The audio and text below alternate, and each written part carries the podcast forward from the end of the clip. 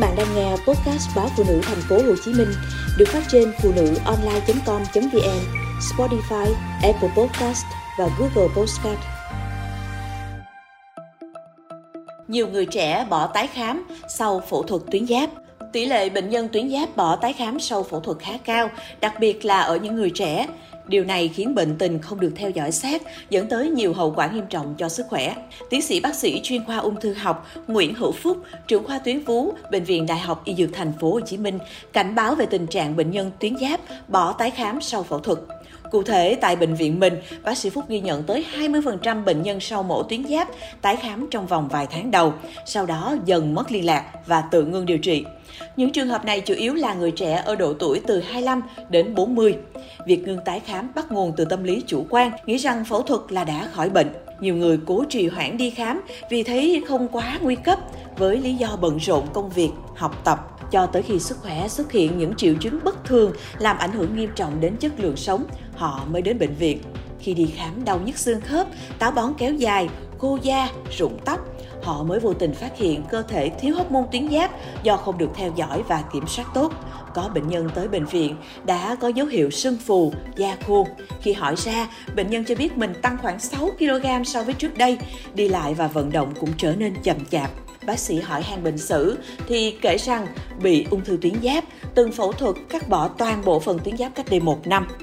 Vài tháng đầu, bệnh nhân có tái khám và uống thuốc bổ sung hóc môn tuyến giáp. Tuy nhiên sau đó thì thấy bệnh tình ổn định nên bệnh nhân đã ngừng thuốc. Bác sĩ nghi ngờ bệnh nhân bị suy giáp do cơ thể không được bổ sung hóc môn tuyến giáp. Nếu không được chẩn đoán và can thiệp kịp thời, suy giáp còn gây ra các biến chứng tim mạch và chuyển hóa nguy hiểm, thậm chí là gây hôn mê và tử vong hóc môn tuyến giáp đóng vai trò quan trọng trong quá trình chuyển hóa. Nếu tuyến giáp sản xuất không đủ, suy giáp sẽ khiến sự trao đổi chất của cơ thể diễn ra chậm hơn. Biểu hiện rối loạn điển hình được ghi nhận là tình trạng táo bón, nhịp tim chậm. Bệnh nhân đã cắt bỏ hoàn toàn tuyến giáp nên cơ thể không thể tự sinh hóc môn tuyến giáp nữa, bắt buộc phải bổ sung từ bên ngoài để bù đắp phần hóc môn bị thiếu hụt. Chưa hết bên cạnh việc theo dõi tình trạng suy giáp, bệnh nhân phải kiểm tra tiến triển của bệnh ung thư xem có cần thiết phải uống thuốc iốt phóng xạ hay không.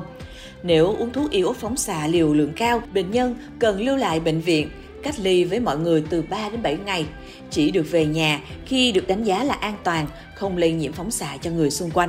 Theo bác sĩ Phúc, các biến chứng sau phẫu thuật tuyến giáp được chia thành hai giai đoạn, cấp tính tức trong vòng 24 giờ sau mổ và biến chứng mạng tính xuất hiện sau mổ từ 6 đến 12 tháng. Biến chứng cấp tính sau mổ rất hiếm gặp là chảy máu, đa phần dễ xảy ra trong 8 giờ đầu. Ở giai đoạn này, bệnh nhân nằm ở phòng hồi sức sau mổ, cần can thiệp phẫu thuật khẩn. Những biến chứng mạng sau phẫu thuật tuyến giáp phải kể đến là các sang chấn gây khàn tiếng kéo dài. May mắn rằng đa phần bệnh nhân bị khàn tiếng sẽ hồi phục trong khoảng từ 1 đến 6 tháng, chỉ khoảng 2% bệnh nhân bị khàn hoặc mất tiếng vĩnh viễn. Bệnh nhân cắt bỏ hoàn toàn tuyến giáp chắc chắn bị suy giáp nên phải uống thuốc suốt đời. Những ai cắt một thùy tuyến giáp, tỷ lệ suy giáp chỉ chiếm từ 10 đến 15%, nhưng vẫn cần được theo dõi sát để can thiệp thuốc men kịp thời. Hiện nay có rất nhiều kỹ thuật phẫu thuật tuyến giáp. Những bệnh nhân ung thư giáp được khuyến cáo áp dụng phương pháp mổ hở truyền thống để việc bóc tách các mô bệnh kỹ càng hơn.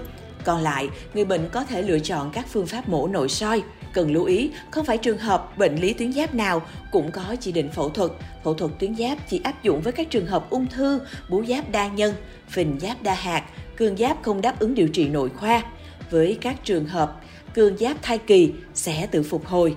Basido, nguyên nhân phổ biến nhất của cường giáp thì không chỉ định mổ. Khoảng 50% bệnh nhân cường giáp đáp ứng với điều trị bằng thuốc. Dù vậy, khi bệnh tình ổn định, cổ của người bệnh vẫn phình to hơn bình thường, rất khó thu nhỏ lại như cũ. Với những ca cường giáp do Basido nên hạn chế phẫu thuật bởi nguy cơ dễ bị khàn tiếng, tê tay.